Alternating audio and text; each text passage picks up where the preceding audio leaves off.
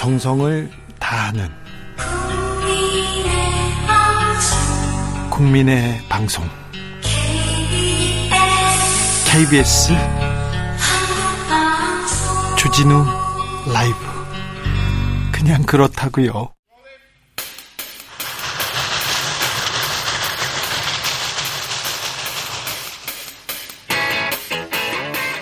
오늘도 열심히 돌아갑니다. 정치 발전소 장앤장. 정치평론계 정치평론계 최고수 두 분 모셨습니다. 장성철 공론센터 소장 어서 오세요. 네 안녕하세요. 장윤선 정치 전문 기자 어서 오세요. 네 안녕하세요. 요즘 무슨 일로 바쁘, 바쁘십니까? 김남국 비판하느라고 바쁩니다. 아, 그렇습니까? 네. 네. 오늘도 시간을 충분히 주십시오. 네. 굳이 꼭 그렇게 막 말씀하실 필요는 없지 않나요? 네. 네. 아니 막 욕이 올라올 얼굴, 거 아니에요 지금. 얼굴이 얼굴이 밝아요. 네. 네. 국민의힘도 장, 밝아요. 장윤석 기자님. 네. 뭐 같이 따라다니면서 김남국 비판하시잖아요, 많이. 국민의힘 의원들이나 국민의힘 패널들이 요즘 좀 신나고 예, 네. 방송 들어오면서 아이고 아. 좀 이제 오늘은 괜찮다, 요즘은 괜찮다 그 얘기를 처음으로 하시더라고요. 섭외 요청에 잘 응해요? 어. 그러게. 어, 이 얘기에 대해서는 얘기를 잘 하십니다. 적극적으로. 네, 네, 적극적으로. 근데 저는 참, 참 슬퍼요. 왜요? 그러니까, 그, 뭐 정당 출입 꽤 오래 한 기자에 속하는데 이렇게 보면 좀 서로 잘하는 거 가지고 경쟁을 해야 되는데 그러니까요. 저쪽이 실수하면 아싸 기회 왔다 뭐 아유 공격 뭐 국민의힘 이런 실수하고 방식으로. 윤석열 대통령 실수하면 그러니까 그냥 똑같이 막때 만났다는 듯이 막 비판하셔놓고 그러니까요. 네. 뭐 그러고 있어요. 서로 지금 못하기 경쟁, 서로 어, 남의 치부를 들추는 경쟁을 하고 있는데요. 음. 그런데요, 이 김남국 코인 논란 굉장히 큰 영향을 미치고 있는 거는 같습니다. 맞아요. 이게 뭐 돈봉투 사태하고는 다 그, 덮어버렸어요. 네네. 윤석열 정부 달라요. 1년 평가 다 덮어버렸어요. 지금 윤석열 그리고 국민의힘 무슨 정책 다 사라지고요. 간호법도 사라지고 다 이 얘기만 합니다. 그렇죠. 근데 김남국 의원은 연락이 안 되고 안 돼요? 어, 돈 문제가 가장 컸던 것 같고 네. 또한 김남국 의원에 대한 배신감. 뭐 본인은 척했잖아요. 가난한 척, 정의로운 척 한 것에 대한 국민적인 분노도 있는 것 같고 특히 20, 30대 같은 경우에는 코인을 많이 투자하신 분들이 많잖아요. 예. 그분들은 자기 일처럼 생각하는 것 같아요. 그 거기에 지금 뭐 정서적 네. 뭐 공감 동질감, 네, 공감대가 서 있어요. 네. 음. 그렇기 때문에 이 부분을 민주당이 지난 쇄신의총에서 결의문 낸 것처럼 그대로 하지 않으면은요 민주당 자칫 잘못하면 국민들에게 버림받을 수도 있어요. 근데 저는 이제 오늘 그 국민의힘 그 진상조사, 코인게이트 진상조사단을 또 만들었더라고요. 네. 근데 그 위원장이 누구냐면 수해망언 김성원 의원이에요. 윤리위원회 징계받은 지 얼마나 됐다고 또 이분이 나서서 막 김남국 의원 비판하기 시작하면 국민들 앞에 과연 진정성이 있을지 여름이 돌아옵니다. 네. 벌써 여름이 도와, 돌아오고 더워요. 오늘 엄청 더운데 벌써 수해망원 생각나는데 이분이 또 앞장서서 비판하고 있으니 그러네요. 그 진정성이 어떨지 그리고 또 하나 청년 세대의 울분과 분노, 허탈함을 치유하겠다. 어떻게 해요? 국민의힘이 어떻게 해요? 제, 제가 보기에는 그냥 허울 뿐인 말인 거예요. 어쨌든 이제 검찰, 이게 김남국 의원 잘못한 거 명백하다. 민주당 입장 분명하거든요. 네. 그래서 관련해서 당내에 조사하고 있는데 자진찰당해서 그에 대해서도 한편에서 야, 어떻게 이런 결정을 하지? 라고 당혹스러워하는 측면이 있고 등등의 조사 절차 뭐 끝까지 해보겠다라는 어, 입장을 밝히고 있긴 합니다. 이 와중에 뭐 검찰이 어제 오늘 이틀 연속 압수수색 하고 있지 않습니까? 네. 뭐 또 어떤 내용이 나올지 모르겠어요. 김남국 의원 플러스 알파로도 또 누가 나올 수 있을지 없을지 뭐 알 수 없는 상황이긴 한데 저는 앞서 말씀드린 대로 어찌됐든 이런 폐단이 있는 것 같아요. 그러니까 국민의힘이 앞장서서 뭐 코인게이트 진상조사단 이러면서 공격 앞으로 하니까 내부에서 우리가 이러면 안 된다. 결집하는 적극적으로 어 개혁을 해야 된다라는 얘기에 힘이 안 실리는 거예요. 아니 지금 무슨 소리야? 상대당이 저렇게 지금 공격하고 있는데 우리가 우리를 감싸지 않고 뭐 내부 총질할 거야 뭐 이런 게 또 논쟁이 붙고 있어요. 민주당에서는 이 김남국 코인이 이재명 리더십으로 그리고 개파 갈등으로 이어지는 양상이어서 더 좀 심각해 보입니다. 근데 꼭 그런 분위기는 아니에요. 근데 이제 취재를 해보면 날, 이렇게 나뉘어요. 개파가. 네. 그렇죠? 아니긴 나뉘어요. 그 부인할 수 없는 사실인데 또 본인들은 막 얘기해놓고 또 그건 아니라고 얘기를 해요. 개파 갈등은 아니다. 아니 근데 뭐 이렇게 얘기를 하고 있죠. 이전과는 좀 다른 모습들이 민주당에서 보이고 있죠. 그러니까 의원총회에서 이재명 당 대표를 앞에다 두고 네. 직접적으로 이재명 당 대표의 리더십과 조치, 판단, 결정에 대해서 비판을 해요. 네. 그리고 뭐 어? 이재명 당 대표 그 자리 내려와야 되는 거 아니냐 이런 얘기까지 꺼리낌 없이 하거든요. 이전에는 그냥 우리 주진우 라이브 나와서 네. 마이크에다 대고 이재명 당 대표 물러나라 막 이랬는데 이제는 면전에다 하고 있단 말이에요. 서른 의원은 면전에다 원래 했어요. 아니 근데 다른 의원들 아니 그러니까 네. 이제 이게 뭐 말씀해 주신 대로 박광원 원내대표 시대에 새로 생긴 현상이긴 해요. 그 전까지는 아하. 보고는 길고 토론은 거의 없거나 아무도 말을 안 한 우리 당에 말이 없어진 지 오래됐어요. 이런 얘기 굉장히 네, 많이 네, 들었었거든요. 그랬어요.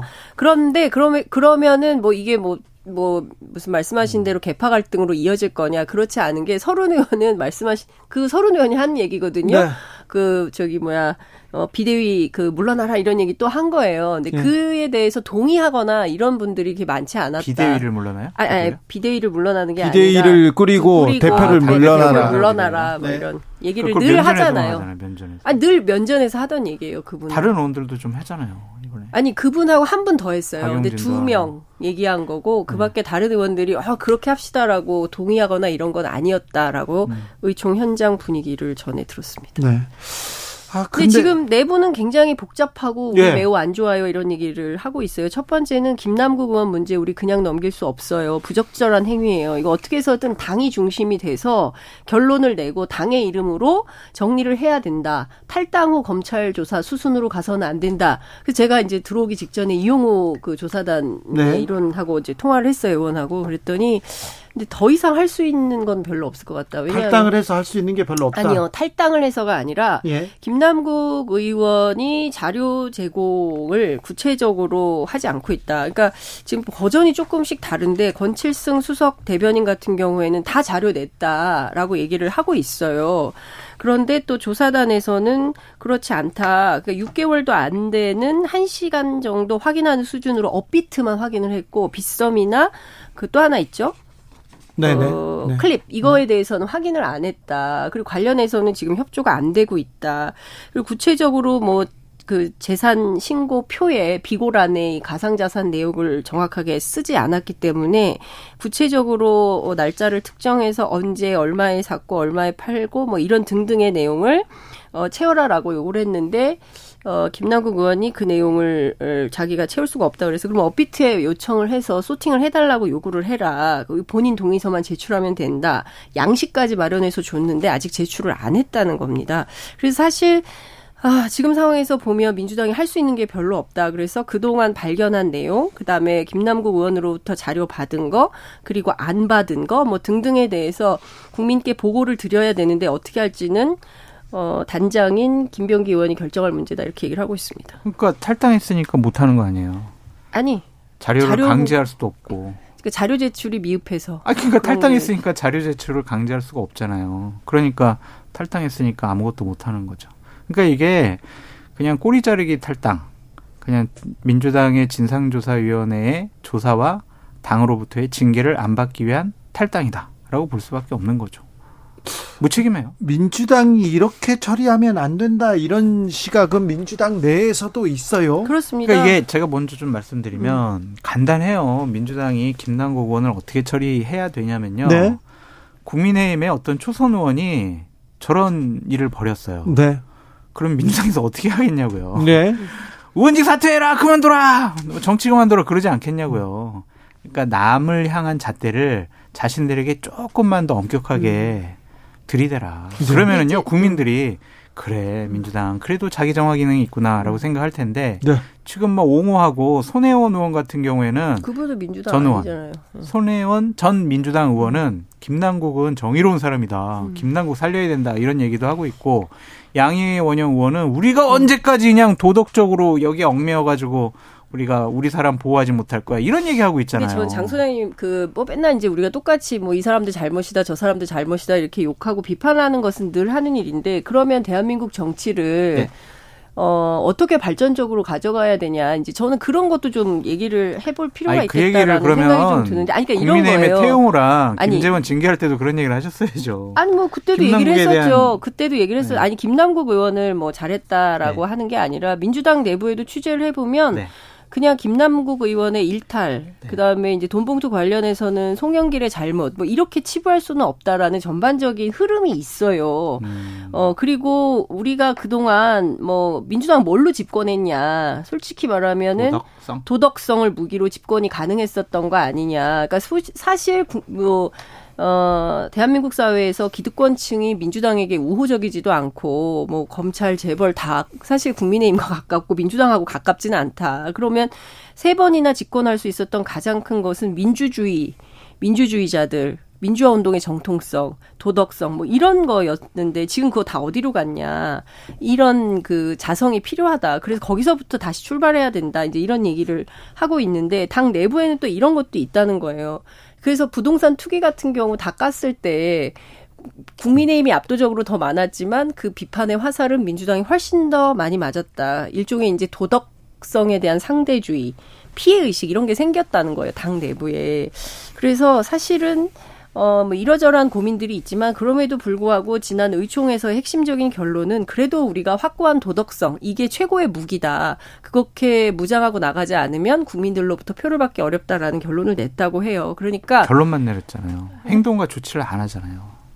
행동과 조치를 뭘 어떻게 김남국 의원에 대해서 선제적인 조치를 했어야 되는데 음. 겨우 열흘 지나서 그냥 본인이 알아서 탈당했잖아요. 지도부가 잘못했다. 지도부가 제대로 된 조치와 결정을 안 했다. 늦었다라고 볼 수밖에 없고 윤리위원회 민주당도 제소해야 된다라는 것을 이재명 당대표가 뺐다라고 한 언론에서 보도를 했잖아요. 네. 그렇다면 왜 김남국 의원에 대해서 저렇게 좀 보호하고 옹호하고 이재명 당대표가 김남국 의원을 미래 사무부총장까지 시킨 거 보면 되게 가깝고 신임하는 사람이다. 네. 그렇기 때문에 좀 봐주고 보호하려는 것이 아니냐. 업격과 잣대를 들이대지 않는 것 아니냐. 이런 비판을 받을 수가 있을 것 같고요.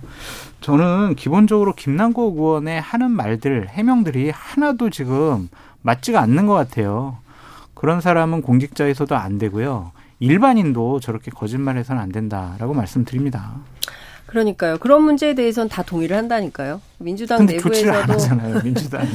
조치를 그러니까 어쨌든 원래 당이 조사를 해서 징계 뭐 이렇게 가려고 했는데 먼저 사, 선제적으로 탈당을 했잖아요. 그래서 관련해서 조사를 계속하겠다라는 게 민주당 조사단의 입장이었는데 그 할 수 있는 게 오직, 없다잖아요. 그렇죠. 자료가 와야 더 할 수 있는데 지금 그런 것은 없고 그, 검찰이 수사 중이니까 손을 떠난 측면이 그럼 장 기자님. 그래서 지금 상황을 종합 정리해서 국민께 음. 보고 드리겠다. 이게 뉴스죠. 근데 자료를 못 봤는데 뭘 가지고 정리 아니 지금까지 한 지금까지 김남국 의원이 제공한 자료 업비트 등등에 관련된 내용을 정리해서 지갑 거래 내용만 있다라는 거지. 수입이 얼마인지 거래를 얼마나 했는지 지갑 그 사실 그 거래소 거래를 얼마나 했는지. 뭐 코인을 하셔서 아시는지는 잘 모르겠어요. 저는 코인을 안 해서 잘 모르겠어요. 실패한 사람. 그래서 그 내역이 되게 많다는 거예요. 엑셀 파일로 다 printout이 안 될 정도의 만 페이지가 넘는 정도의 수준이기 때문에 그건 불가능한 거고 그래서 그 컴퓨터 어, 상에서 확인을 했는데 확인된 내용들, 확인한 것들 이거는 보고하겠다는 게 민주당의 입장이라는 겁니다. 그러니까 제가 자꾸 민주당의 조치가 이렇게 좀 미진하다, 좀 우물쭈물 주저주저 하는 것 같다라고 말씀을 드리는 게 뭐냐면 탈당했으니까 우리가 뭘 어떻게 해요라고 얘기를 하잖아요. 민주당의 당원 당규에 의하면은요. 징, 음, 아니 탈당했으니까 우리가 할 수 없어요라고 얘기하지 않고 윤리 심판원의 규정에 따라서 할 수 있다 이렇게 되어 있어요. 안 하잖아요 지금 말만 하잖아요. 그러니까 안 하잖아요. 그리고 하고는 있어요. 말만. 네. 네. 네. 행동과 조치를 적극적으로 음. 취해야 된다라고 말씀을 드리고 예? 민주당의 당원 당규에 의하면 여러 가지 범죄 혐의자, 징계 혐의자가 탈당을 했을 경우에는 네. 탈당을 안 시키고 예. 어, 제명을 해버리는 음. 그러한 규정이 있어요. 예. 그러면 제명 정도 해야 될 큰 사건 그, 아닌가요? 그러니까 그 저는 장 소장님 그 말씀에 동의해요. 네. 너무 느리다. 네. 왜 선제적으로 조치하지 않느냐. 예? 먼저 제명하든지 의원직 사퇴를 요구하고 안 하면 뭐 제명하든지 이런 절차를 가졌어야 됐다. 세게 갔어야 됐다. 라는 것에 저도 동의를 해요. 그런데 네. 민주당 내부를 취재해 보면 여러 가지 감론을박들이 있는 거예요. 말씀해 주신 대로 지도부 안에 온종주의도 있는 것도 사실이에요. 예컨대 어느 의원 제가 오늘 취재했는데 벌컥 화를 내면서 기자들이 너무한 거 아니냐.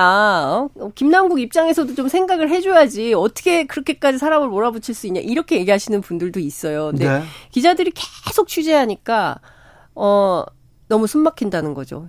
지금 그럴 때냐, 자기들이 더 적극적으로 나서야지라고 주장할 수 있는데 당 내부의 사정은 또 그런 면도 있더라라는 것을 언론 잘못이고 드립니다. 이걸 지적하는 당, 쪽의 잘못이에요. 네, 그건 아니죠. 네, 그 당연히. 의원님께서는 지금 민심을 전혀 몰라. 그 이름 누군지 얘기하세요. 네. 네. 장 기자님 이름 누군지 자, 얘기하세요. 오늘 한동훈 법무장관이 국회에 왔어요. 그러면서 김남국 의원이 몰래 코인하다 금융당국에 걸린 게 왜 제 작품이라고 하는지 참 궁금하다 이렇게 얘기합니다. 김남국 의원께서 그 전에 이거 금융정보, 수사정보 언론에 흘린 것은 윤석열 라인의 한동훈 검찰 작품이다. 이렇게 얘기하면서 윤석열 설정, 실정을 덮으려는 아주 얄팍한 술수라고 얘기했었죠. 음. 덮인 건 실정이 아니라 돈봉투 사건, 송영길 전 대표 이게 덮였다라고 볼 수밖에 없고 김남국 의원이 이 부분에서도 국민의 대표인 국회의원 공직자 할 자격이 없다라는 것이 드러나요. 많은 질타를 받고 있잖아요. 거짓말한 것으로 드러났잖아요. 국회의원으로서는 하지 말아야 될 예를 들면 한동훈 인사청문회 때 열다섯 차례나 코인 거래했다라는 거잖아요. 회의 시간에 국민을 위해서 정치를 하지 않고 그럼 잘못한 거잖아요. 그럼 자기 반성부터 해야지 남 탓하는 거 이거 잘못된 것이고 검찰에서 흘렸다라는 증거가 있나요? 저도 검찰에서 흘렸을 것 같아요. 그냥 그렇게 생각할 수가 있어요. 네. 하지만 이 파장을 불러일으킨 잘못한 당사자가 이런 식으로 얘기를 하고 상황을 비껴나가려고 하는 것은 참 자격 없는 사람이다라고 비판하지 않을 수 없습니다. 그러니까 저는 그 사실 민주당 입장에서는 얄밉 얄밉죠. 한동훈 장관이 이렇게 말하는 게 네. 기다렸다가 네. 딱고 길목을 지키고 있다가 네. 뭐 내가 그랬다고 하는 무슨 뭐 근거 있어요? 뭐 이렇게 얘기를 하니까 민주당 입장에서는 얼마나 얄밉겠어요. 그렇지만 저는 민주당이 빌미를 주지 말았어야죠. 예. 그러니까 제가 어 작년부터 민주당 관련해서 들은 얘기 중에 몇 명인지 모른다. 몇 명이 검찰 수사 선상에 최소한 20명 플러스 알파다라는 얘기를 제가 들었었거든요. 근데 앞으로 어떻게 될지 민주당 내부도 술렁술렁합니다. 그러니까 그러면 지금 그 민주당 내부에 이런 거예요. 그러니까 선탈당 후 복귀 이런 얘기를 쭉 무슨 로직처럼 얘기를 하고 있는데 김남국 의원 사건 이후에 또 다른 사건이 터져도 그렇게 할 거냐. 이건 아니지 않냐라는 기류가 있는 거고 더 이상 이런 방식으로 방치해서는 안 된다라는 기류가 형성돼 있다라는 말씀을 좀 드리고 그런데 그렇지만 한편에서는 검찰의 캐비넷 열고 계속 무슨 어떤 정치적 국면마다 하나씩 꺼내가지고 민주당 공격하는 방식으로 오면 그때마다 잘못했어요 죄송해요 뭐 이렇게 엎드릴 거냐 그건 아니지 않냐라는 얘기가 또 나오기도 합니다. 네 그러면은 검찰에서 그렇게 하면 정치 공세고 정적 죽이고 검찰의 야당 죽이기다. 그러니까 우리는 사과하지 말고 우리끼리 울타리 쳐가지고 보호하고 지키자 이렇게 해요. 아니요 그건 않잖아요. 그렇진 않고 어떤 얘기가 있냐면 네. 들어오는 족족 문제가 되는 사람들마다 다 어, 당연히 정리하면서 조치, 조치 취하고 가야 된다. 맞아요. 그리고 남은 사람들끼리 하는 수밖에 없다. 그래. 지금 상황에서 그냥 뭐 정치도 하고 돈도 벌고 이런 방식으로 하는 것은 옳지 않다. 이런 얘기를 네. 합니다. 김남국 의원 회의 중에 코인 거래한 거 상임위 시간에서 시간에 그 코인 거래한 거에 대해서는 두말 할 여지 없이 반성하고 깊이 성찰하고 있다. 이렇게 근데 그것도 비판을 해야 되는데 처음에 그런 보도가 나오니까 기억이 안 나요라고 했다가 예. 아니에요 저 회의장에서 안 하고요 화장실하고 휴게실에서 했어요라고 했다가 네. TV 화면에 네. 그 휴대폰 만지는 거랑 시간까지 다 정확히 나오니까 그제서야 아유, 장성철 소장 참 아픈 부분 딱딱 잘 찍네. 거기다 부분은. 그 얘기도 해야죠. 몇천 원 거래했다라고 네. 금액 얘기하는 게 말이 됩니까?까지 얘기해야지 장 소장님 세트인데. 네, 세트예요. 아, 저 참 딱딱 이렇게 얘기하네. 아니 그러니까 처음에 해명을 진실되게 네. 했으면 저희가 이렇게까지 비판 안 하는데 네. 계속 거짓말하고 감추고 한 부분은 비판할 공직자로서는 줬다? 정말 해서는 안될 네. 일이에요. 주진우 앵커님 네. 정말 네. 공직자 거짓말하면 안 됩니다. 그러면 네. 거짓말하면 안 됩니다. 네. 자. 국민의힘 최고위원 음, 징계 이후에 네. 김재원 최고위원은 또 최고위원직을 내려놓지 않겠다는 입장을 밝혔습니다. 요건 또 무슨 일이에요? 생각이 왔다리 갔다리 하는 것 같아요. 그래요? 처음에는 화딱지가 나가지고 네. 에이 나는 정광 목사랑 같이 음, 당을 하나 만들어 가지고 내가 무소속으로 어딘가를 출마한다. 진짜요? 아니면은 그 당의 비례대표로 내가 네. 1번 받아 가지고 내가 물구나무 서서라도 들어간다. 국회에 들어간다라고 생각했다가 네. 아이 그것도 좀 아, 쉬운 그래서 사과했잖아요. 저게 조원진 two 전략이에요. 네. 네. 쉬운 게 아닌 것 같아. 아이 그냥 일단은 나 최고위원 1년 후에 복귀하니까 네. 일단은 당을 위해서 내가 좀 더 노력하는 모습 보여주면 자숙하는 모습 보였잖아요. 감형해주지 않을까 네. 그런 생각이 있어가지고 그래서 납작 엎드렸잖아요. 확 내렸습니다. 그런데 그런데 지금은 또 다른 거 아닌가요? 왜? 지금은 다시 또 지지자들 모아가지고 또 shouting하기 시작했잖아요. 그러니까요. 그러니까 또 마음이 바뀐 거죠. 또 마음이. 또 그러니까 계속 마음이 왔다리 갔다리. 정치권 안에 두 가지 버전이 돌아다녀요. 네. 첫 번째. 어, 일단 안 될 것 같다. 총선은 쉬자. 어. 어. 이번 총선은 네, 한번 쉬어야 된다. 어, 한번 쉬자. 한 번 쉬고 그리고 대구시장으로 가자. 네. 네. 어차피 홍준표 시장이 다음에 대선 출마하기 때문에 네. 대구시장 도전할 가능성이 높다. 네. 홍 시장이 미워해도 나는 길이 열린다. 네. 대구시장으로 가자. 뭐 이런 입장을 음, 피력하고 있다는 거에서 장외 정치 중심으로 하면서 네. 지지층을 결집시켜서 대구시장 도전설 이게 하나 있고요.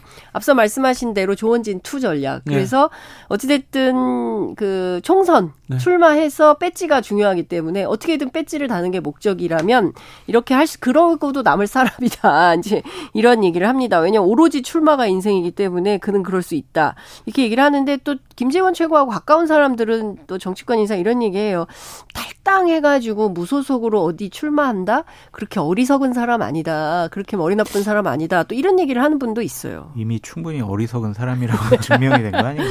아니 친한 사람. 김재원 최고랑 친한 분. 수석을 하신 분이에요. 네. 아이고 박근혜 그, 전 대통령 집안일을 뭐 다 보시던 그런 분이신데. 그때의 김재원과 그 이후의 김재원은 다른 사람이에요. 다른 사람이라고요? 네, 영민하고 스마트한 김재원. 저렇게 얘기해가지고 소송 당하는 것 같아요. 왜요? 아니 뭐 괜찮아요. 괜찮아요? 한두 번도 아니고. 네. 자, 윤 대통령은 개각서를 일축했습니다. 이번에는 개각한다 얘기 나오다 쏙 들어갔습니다. 개각은 안 하네요. 개각을 싫어하나 봐요, 특별히. 그게 이제 두 가지 이유라고 보여지는데 저는 적임자를 못 찾은 아, 탓이 크다라고 쉽 지 않죠 이제 네. 사람을 찾기가 그리고 지금 국민의힘의 뭐 중진 의원과 여러 의원들에게 좀 내년 총선 불출마하고 네. 입각해라 할래 라고 했더니 다 아니요 저 출마할게요 이제 이랬다라는 소문이 네. 여의도 바닥에 지금 파닥에 퍼지고 아, 있어요. 네. 그거랑 이제 어제 대통령께서 말씀하신 차관 인사로 끝이라고 네. 한걸 퍼즐이 맞춰 보니까 예. 딱 들어맞는 것 같아요. 근데 그렇죠? 개각은 뭐 작년부터 계속 있었어요. 예, 말은 개각설. 뭐. 네. 근데 제가 보기에는 언론이 좀 만드는 측면이 있는 것 같고요. 예. 그리고 자가 발전하시는 분들이 있거든요. 때만 그렇죠. 되면. 예. 그래서 그분들 얘기 듣고 기사 쓰면 이제 이렇게 되는 상황인 건데 일단은 인사청문회 통과 부담이 있고요. 야당하고 계속 상황이 안 좋잖아요. 그러면 인사청문 청문회 국면이 열리면 또 대통령 지지율이 떨어지죠. 뭐, 예, 높아질 리 없고 어, 그렇기 때문에 별로 그런데 신경 쓰고 싶어 하지 않는다. 네. 그래서 좀 이거 어려워하는 것 같고요. 그러니까 이를테면 원하는 분들이 있대요. 그러니까 출마 말고 혹시나 장관하면 안 될까? 이렇게 생각하는 분들이 있는데 용산에서는 됐고 이런 분위기고 네. 그리고 용산에서 좀 했으면 하는 분들은 저 출마할래요. 이렇게 네. 있고 사인이 잘 안 맞는다. 이런 얘기도 나옵니다. 그리고 개각은에 대해서는 별로 관심이 없는 것 같습니다. 사람을 일단 풀 자체가 되게 작은 것 같아요. 네. 네. 그런데요, 김건희 여사를 빨래 건조대? 네, 워싱턴 포스트 기사에서 한 독자가 어, 빨래 건조대 패션에 신경을 많이 쓰는 사람으로 묘사했다고 음. 해서 한 독자가 화를 냈다 이렇게 보도가 나왔는데 이 기사는 어떤 내용입니까? 근데 이게 뭐냐면 clothes horse라는 표현을 썼다는 게 이제 문제인데요. 이 기사가 어떤 거냐면 사실은 질 바이든 여사 패션 관련된 기사예요. 예. 네.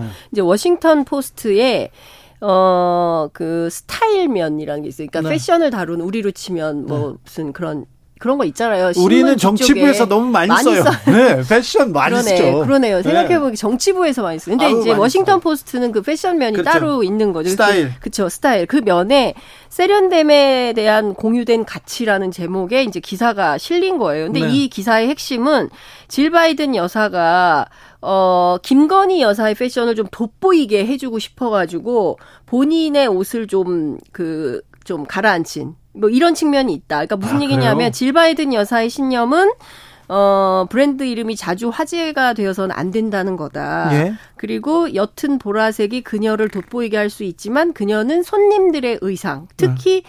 크로스홀스로 잘 알려져 있으며 빨래 건조대라고는 하지만 실제 이것은 패션에 너무 많은 신경을 쓰는 사람을 속어로 일컫는, 일컫는 말이라고 그렇죠. 합니다. 약간 예. 좀 비하하는 좀 그런 그, 그, 예 그래서 알려져 있고 폭넓은 시폰 드레스하고 작은 하얀 장갑 네. 이 장갑을 착용한 김건희 여사가 패션 감각을 드러내도록 하는데 더 행복감을 느낀다 뭐 이렇게 돼 있는데요. 사실 한국에서 이 기사가 굉장히 많이 나오긴 했는데 제가 워싱턴 포스트 들어가서 직접 살펴보니까 그냥 되게 짧은 독자 투고예요. 그러니까 네. 뭐냐면 무슨 어떤 기사에 대해서 논평하는 거 있잖아요. 예, 우리도, 우리도 독자의 독자의, 난, 독자의 난 이런 거 있잖아요. 거기에 그냥 한 사람은 김건희 여사에 대해서 한 사람은 질 바이든에 대해서 이제 얘기를 한 건데 핵심은 뭐냐면 그 김건희 여사와 관련해서는 뭐 이렇게 남의 나라 손님이 왔는데 국빈 방문했는데 그 부인의 뭐 옷차림에 대해서 뭘 얘기를 하냐 니네 워싱턴 포스트야 뭐 이런 걸 강조를 하고 있고 부정적 언급은 무례한 거야 이렇게 지적을 하고 있고요 반대로 질 바이든 여사 관련된 글을 쓴 독자는 어, 뭐, 연보랏빛 긴 드레스, 그리고 뭐, 눈썹 길이의 실크 드레스라고 했는데, 그러면 아주 짧은 옷이라고 생각했는데, 알고 봤더니 질 바이든은 굉장히 긴 드레스를 입었더라. 네. 표현은 중요한 건데 니네들 똑바로 해 니네는 워싱턴 포스트야 뭐 이런 등등의 이게 별로 중요한 기사가 아니에요. 근데 네. 문제는 이거를 한국 특파원들이 먼저 쓰고 모든, 모든 언론이 언론이 이걸 다 받았었어요. 오전 중에 다 썼어요. 네. 진보 보수 가리지 않고. 그래서 그, 제가 이거를 취재를 해봤어요. 기자들한테 도대체 이 기사를 왜 쓰는 거니? 이게 무슨 의미가 있다고 이런 기사를 쓰냐 했더니 조회수가 많이 납니다. 네, 네 조회수가 많이. 김건희 여사 패션 관련해서 기사를 쓰면 네 많이 납니다. 네, 그래서 그렇다는 거죠 지금. 우리 언론 상황이 이런 거예요. 네. 조회수가. 네. 이런 기사에서 나오니까 다 쓰는 거예요. 어떤 몇 년 전에요. 작년 재작년에도 그랬는데 어떤 언론사에서 오보를 썼어요.